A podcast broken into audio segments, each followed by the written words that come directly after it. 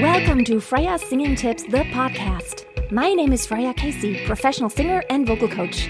I have been on stage my whole life, and I'm passionate about helping you discover the awesomeness in your own voice. Opera, musical theater, jazz, pop, folk, rock, I have done it all, and I want to give you golden nuggets of advice on how to be the master of your voice. Phrasing. You probably have heard me talk about phrasing. I recently have had some conversations with a student of my vocal mastery lab, and we have been talking back and forth a lot about phrasing. Now, there were some frustrations on his side, but I want to just lay out what phrasing is today and why it is so important. Well, easily said, it gives the flow of music a shape. Now, as singers, we are kind of in this very unique place because we have to unite language and music.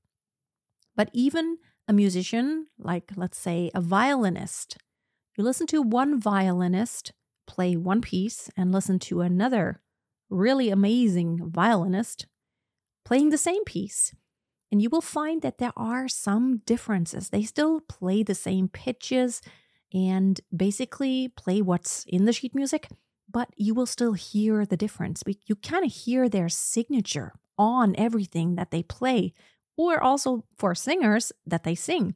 Now, of course, for a singer, it's very unique. You hear as soon as someone sings the first tone what singer it is because your timbre is just different. Now, a violin is going to sound like a violin. Yeah, there are slight differences, but what if one person plays one violin and the next person plays the exact same violin? It still sounds like that same violin, right? But what does distinguish the outcome is the phrasing.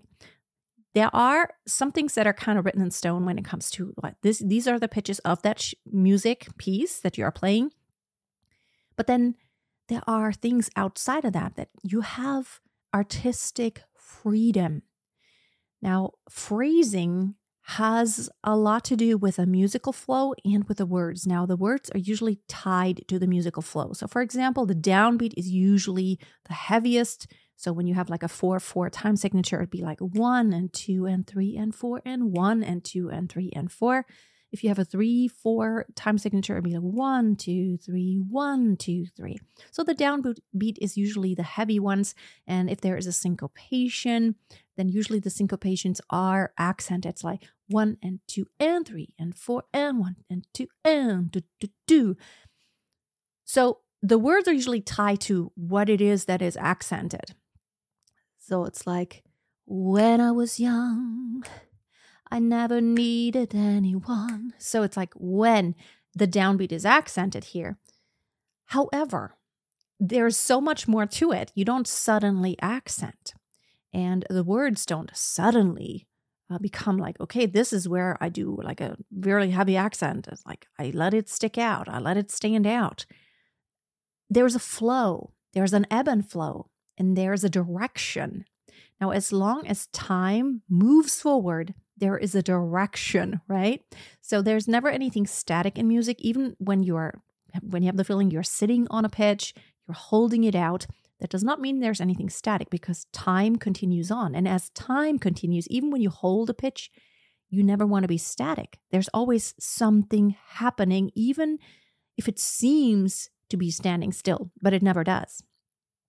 I hope you get what I'm saying here. It's like, time moves on, and as long as time moves and it's not really frozen, and the listener's perception is also like time continues moving, even when the pitch sits in one place, it never truly sits. It might sit on the same pitch and not change frequency, but there might be something happening dynamically or with a vibrato or with a voice color.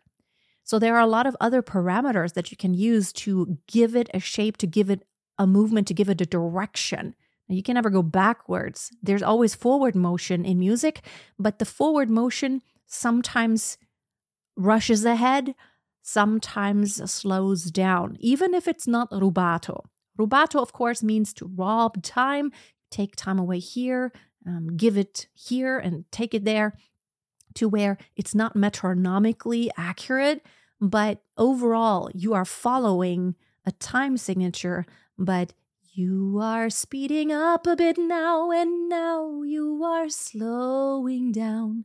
So instead of constantly writing into the sheet music, oh, this is a ritardando and this is an accelerando, there is artistic freedoms. Like rubato just means overall, you give and take some time. But even something that is quantized in today's world, where it's metronomically set, the beat, let me turn on my metronome. If I turn on my metronome here, but even here, although time is very strict here, I still have a feeling that something is gravitating somewhere, depending on what it is that I'm singing and what I want to emphasize and where I want to flow. So sometimes high pitches, they have that feeling like they want to broaden. Sometimes I want to rush more. And though I objectively don't really change the time, subjectively, the approach that I'm taking is to either move forward more or to kind of broaden something. Sorry about my dog barking in the background. This is just the way it is here. So it's sometimes I am singing high and I'm singing low. You may move ahead a little more. You may move ahead a little more.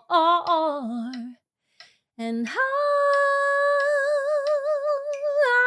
sitting on the pitch. See how sometimes the way I move from one pitch to the next, even in classical music, you know, it's like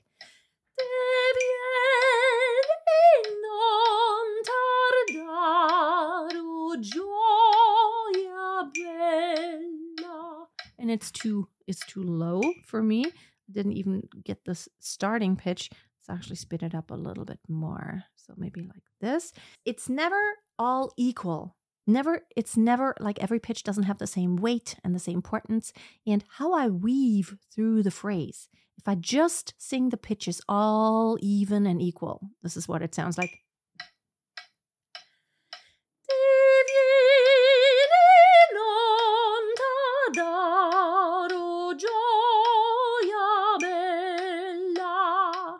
So vibrato always being equal, dynamics always being equal, no sliding and slurring, which in Mozart, of course, in this case doesn't happen. But also the way I sing legato, I don't really connect.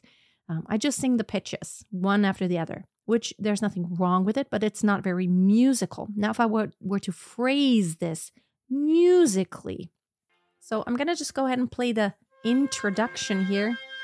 Listen to the strings. Now this is just playing off my phone. 1, 2, 3, 1, 2, 1, 2, 4, 5, 6, 1, 2. Gravitates toward one.